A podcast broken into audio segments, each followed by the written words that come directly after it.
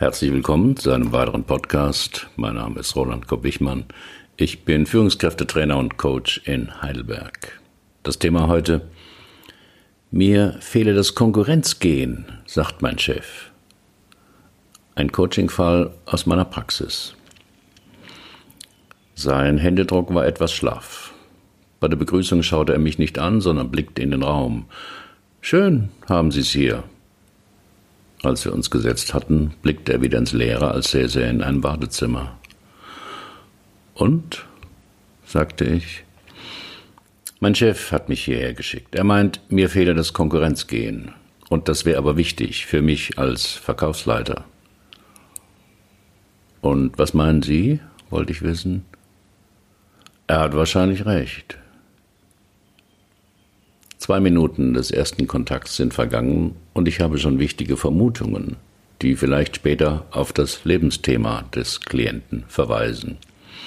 Schlaffer Händedruck, unfähig oder unwillig zuzugreifen. Blickverweigerung und Kompliment, ängstlich und brav sein wollen. Chef geschickt und keine Meinung, passt sich schnell an. Das waren natürlich nur Vermutungen, keine Wahrheiten. Und wir alle haben ja beim ersten Kontakt mit einem Fremden automatische Beurteilungen und Schubladen. Wir können die Welt und andere Menschen schon gar nicht neutral, ohne jegliche Bewertung wahrnehmen. Automatisch stecken wir sie in Schubladen. In Bruchteilen von Sekunden schätzen wir den anderen ein ob er gefährlich ist, wie intelligent er ist, wie sympathisch wir ihn finden, wie es wohl mit ihm laufen wird. Das ist ein evolutionäres Erbe, dem jeder unterliegt. Auch die Menschen, die meinen, sie würden ganz vor, unvoreingenommen und offen auf jeden zugehen. Mögen Sie denn keine Konkurrenz? fragte ich den Verkaufsleiter Stefan A., 35 Jahre, Single, bei einem IT-Unternehmen angestellt.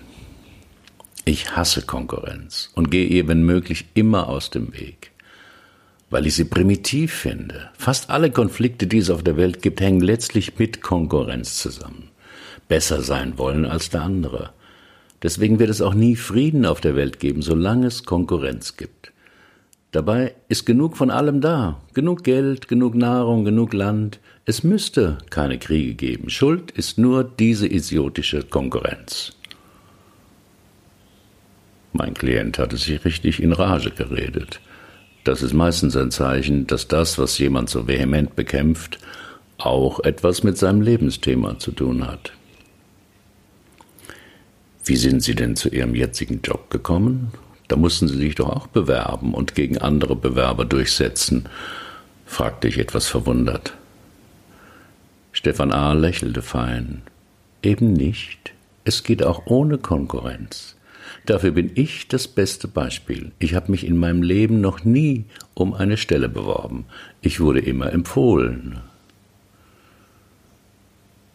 In seiner Stimme klang etwas Triumphierendes mit, als hätte er bewiesen, dass es auch ohne Konkurrenz im Berufsleben geht.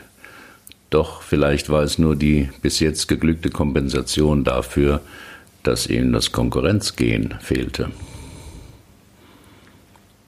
Aber ihr Chef scheint nicht so begeistert zu sein, dass sie Konkurrenz so stark verteufeln und Kooperation idealisieren. Die Begriffswahl in meiner Frage war etwas zugespitzt, weil ich genervt war. Als ich das bemerkte, dachte ich kurz darüber nach, was mich störte. Es war die moralische Position von Stefan A., mit der er Konkurrenz nicht nur für sich ablehnte, sondern insgesamt abwertete, wie ich aus seiner Vision von einer besseren Welt schloss. Wenn man mit Menschen intensiv kommuniziert, ist es immer wichtig, die eigenen Gefühle genau wahrzunehmen. Was mich ärgerte, war die einfache Lösung, mehr Kooperation, die mein Klient, Klient propagierte für ein sehr komplexes Problem. Zusammenleben von Menschen mit ungleichen Chancen. Auf meine fragende Feststellung erwiderte der Verkaufsleiter Nein, leider überhaupt nicht.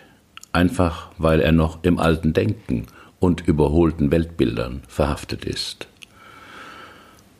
Da war es wieder.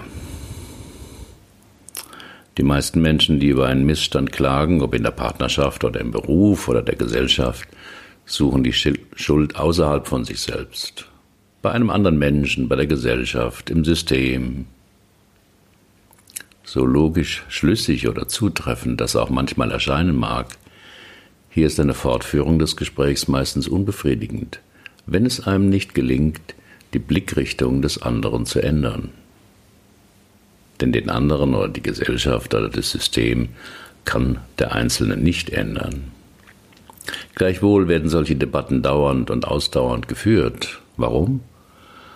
Weil es bequem ist, weil es genügt, auf den Missstand hinzuweisen in der Hoffnung, es würde etwas ändern. Das ist die berühmte Komfortzone, in der sich jeder immer mal befindet, wenn er die Opferposition einnimmt. Also versuchte ich, die Blickrichtung meines Klienten zu ändern. Aber jetzt sitzt ja nicht Ihr Chef hier, sondern Sie. Und er will offensichtlich nichts an seiner Meinung ändern, sondern wünscht sich, dass Sie etwas ändern. Wollen Sie denn etwas ändern? Das ist eine ungemein wichtige und spannende Frage im Coaching. Denn aus der Antwort erfahre ich, ob es wirklich zu einem Arbeitsauftrag des Klienten kommt und ich etwas tun kann. Oder ob ich nur die bisherige Einstellung des Klienten teilen soll und mit ihm gemeinsam über seinen Chef schimpfen soll. Mein Chef meinte ja, dass mir das Konkurrenzgel fehlte. Aber was soll ich da machen? An meiner genetischen Ausstattung kann ich ja nun mal nichts ändern. Ich wusste es. Schon bei der Begrüßung spürte ich, dass dies eine schwierige Sitzung werden würde. Das ist oft so bei Menschen, die sehr aggressionsgehemmt sind und das nicht von sich wissen. Deshalb arbeite ich in meinen drei Stunden Coachings mit einem tiefen psychologischen Ansatz, denn alle kognitiven, verstandesorientierten Interventionen würden hier ins Leere laufen. Erzählen Sie mir was von Ihrem Elternhaus. Haben Sie Geschwister?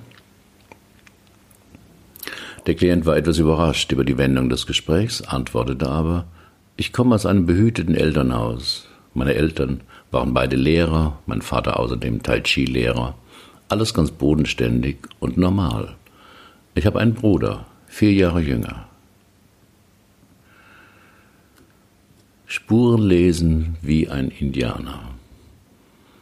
Als guter Coach muss man dauernd Spuren lesen, wie ein Indianer. Das heißt, neben den Worten, der Wortwahl, der Betonung und so ist es hilfreich, gleichzeitig auch auf die Mimik, die Gestik, Körperbewegungen und vor allem die Stimme zu achten.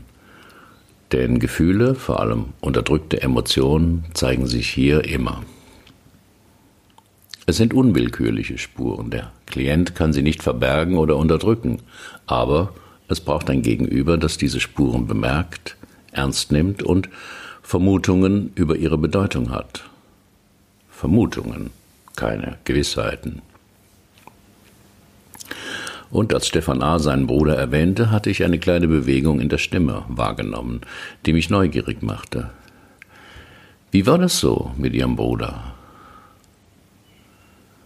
Der Klient schluckte kurz und antwortete, eigentlich ganz normal. Er war halt der Jüngere. Wir haben oft zusammen gespielt, aber nie gerauft oder so. Warum nicht? Das ist doch normal unter Brüdern. Mein Bruder hatte ja schon ganz früh mit vier Jahren Asthma. Er dürfte sich nicht aufregen, kein Sport machen, musste geschont werden. Ich musste oft auf ihn aufpassen, wenn meine Eltern keine Zeit hatten. Zudem waren meine Eltern Anhänger von A.S. Neil, dem Summerhill-Gründer. Kennen Sie den? fragte Stefan A.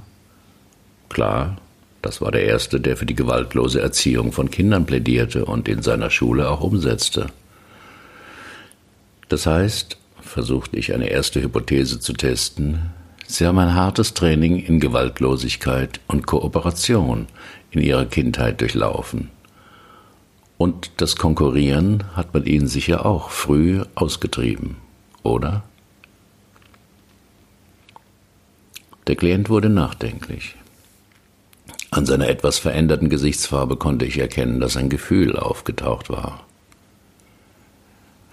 Darüber habe ich bisher nie nachgedacht, aber mir fällt ein, dass ich einmal bei den Bundesjugendspielen als Zehnjähriger eine Medaille gewonnen hatte. Lass die bloß nicht deinen Bruder sehen, fuhr mich meine Mutter an.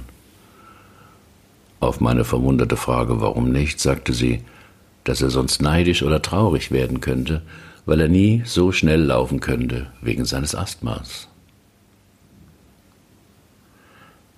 Solche Situationen in Kindheit und Jugend sind es, wenn sie öfters auftreten, aus denen individuelle Lebensthemen entstehen können. Das wiederholte sich noch ein paar Mal bis ins Erwachsenenalter, fiel es meinem Klienten ein. Als ich einen Förderpreis für das Informatikstudium erhielt, bat meine Mutter, es auch zu verheimlichen, weil mein Bruder nur eine Lehre als Bankkaufmann machte. Wie geht es Ihrem Bruder heute, wollte ich wissen. Sehr gut, ist verheiratet, hat zwei Kinder, ist rundum zufrieden. Dann könnten Sie ja aufhören, ihn weiter zu schonen, warf ich ein. Ich verstehe nicht. Meine Intervention war zwar richtig, kam aber zu früh. Der Konflikt war noch nicht erlebt, daher verstand Stefan A. nicht, was ich meinte. Ich bat ihn, noch mehr über die Kritik seines Chefs wegen der fehlenden Konkurrenzorientierung zu sagen. Wir waren viele Jahre Marktführer in einer speziellen Nische. Aber seit drei Jahren haben wir zwei Mitbewerber, die uns Marktanteile abnehmen. Mein Chef will, dass ich meine Vertriebsmannschaft aggressiver führe, ihnen deutlich mache, dass unsere Software um Klassen besser ist. Wie würde das aussehen, wenn Sie das machen würden? Stefan A. wusste sofort die Antwort. Ich müsste vor meine Leute treten und sagen, dass wir uns nicht verstecken müssen, sondern zeigen können, dass wir um Klassen besser sind als die Konkurrenz. Ich weiß, dass das stimmt, aber ich kann das nicht sagen. Das bin nicht ich, das kann ich nicht. Würden Sie es denn gerne können? fragte ich. Ich weiß es nicht. Jetzt waren wir am inneren Konflikt, dem Engpass, dem Lebensthema, das einen in bestimmten Situationen unfrei macht, obwohl man rational weiß, dass man richtig liegt und nichts Verbotenes tut. Aber in meinem Drei-Stunden-Coaching geht es nicht primär um kognitiven Erkenntnisgewinn. Das geht nicht tief genug für einen Veränderungsimpuls. Der Klient muss vielmehr erleben, wie er sich bisher durch sein unbewusstes Lebensthema blockiert. Deshalb sagte ich zu Stefan A., ich möchte Ihnen gern einen Satz vorschlagen, den Sie bitte achtsam vor sich hinsagen und dabei beobachten, was an inneren Reaktionen, also Körperempfindungen, Gefühlen oder Gedanken in Ihnen abläuft. Und zwar in den ersten paar Sekunden. Okay? Als mein Klient die Augen geschlossen hatte und nickte, schlug ich ihm vor, ich bitte Sie mal den Satz zu sagen, ich bin besser als du. Seine Reaktion überraschte mich. Stefan A. schrie den Satz heraus und gleichzeitig liefen ihm die Tränen über das Gesicht. Ich bin besser als du. Nach einer Weile erkundigte ich mich, was er erlebt hatte. Er berichtete, dass er, als er den Satz von mir hörte, ihn sofort ablehnte, aber dann sei der Satz richtig aus ihm herausgebrochen und er hätte sich geschämt. Im Coaching bilde ich im Lauf des Gesprächs Hypothesen, um welchen inneren Konflikt es sich bei dem Klienten handeln könnte, der sein Verhalten kontrolliert. Bei dem Vertriebsleiter also die starke Ablehnung von Konkurrenz. Aus meiner Hypothese bilde ich dann einen positiven Satz, der fast immer wahr ist oder eine Tatsache beschreibt. Hat man den Konflikt getroffen, erlebt der Klient einen starken Widerstand. Das kann eine unangenehme körperliche Reaktion sein, ein heftiges Gefühl oder ein ablehnender oder skeptischer Gedanke. Weil ihre Mutter ihnen verbat, mit ihrem Bruder zu konkurrieren, haben sie bis heute starke Schuldgefühle, sich mit anderen zu messen. Der Satz, den ich Ihnen gegeben habe, ist ganz ungerichtet. Aber Sie haben ihn innerlich sofort auf Ihren Bruder bezogen. Deswegen können Sie auch bis jetzt nicht Ihrem Team sagen, wir sind besser als die Konkurrenz. Als Kind muss sie das fürchterlich wütend gemacht haben, dass sich niemand über ihren Leistungswillen freute, sondern sie beschämt wurden. Auch ihr aggressionsgehemmter Vater stand ihnen gegen ihre Mutter nicht bei. Die unterdrückte Wut brach wohl vorhin aus ihnen heraus. Ja, das stimmt, sagte Stefan A. Ich beginne den Zusammenhang zu sehen. Das ist ja seltsam. Alles liegt Jahrzehnte zurück und hat mich noch so im Griff. Darauf wäre ich nie gekommen. Ich lehne Konkurrenz so stark ab, weil meine Mutter meinen Bruder schützen wollte. Und ich war ja in fast allem besser, aber es durfte niemals gesagt oder gezeigt werden. Wenn ein unbewusster Konflikt bewusst gemacht wurde, ist das Problem noch nicht gelöst. Der Klient muss seine Lösung noch finden und vor allem umsetzen. Wir sprachen noch eine Weile darüber, wie er ganz konkret die neue Erkenntnis im Beruf zeigen und leben könnte. PS. Nach zwei Wochen bekam ich einen Anruf von ihm. Unser Coaching hätte einen Durchbruch bei ihm bewirkt. Er könne jetzt viel besser seine Mannschaft führen und anspornen. Sein Chef wäre auch sehr angetan. Er habe auch mit seinem Bruder gesprochen über unsere Sitzung. Der hätte ganz verständnisvoll reagiert und gesagt, aber du warst doch auch in vielem besser. Dafür habe ich schon zwei Kinder und du noch keins.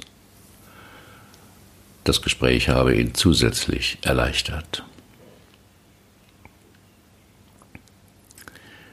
Weitere Fallgeschichten aus meiner Coaching-Praxis finden Sie auf dem Blog. Alle Fallgeschichten sind real, aber so verfremdet, dass ein Rückschluss auf meine Klienten nicht möglich ist und die Vertraulichkeit gewahrt bleibt. Haben Sie auch ein Problem, das Sie bisher nicht lösen konnten? Dann buchen Sie auch ein drei Stunden Coaching oder kommen Sie in mein Seminar Lebensthemen klären. Nur sechs Teilnehmer, zweieinhalb Tage, ein Coach. Wir finden die Lösung dort, wo Sie noch nie gesucht haben. Versprochen. Sind Sie Coach oder arbeiten Sie intensiv mit Menschen und wollen lernen, auch so zu coachen? Ich biete eine Fortbildung an. Alle Informationen über das Seminar und die Fortbildung finden Sie auf meinem Blog. Herzlichen Dank für Ihre Aufmerksamkeit. Bis zum nächsten Mal.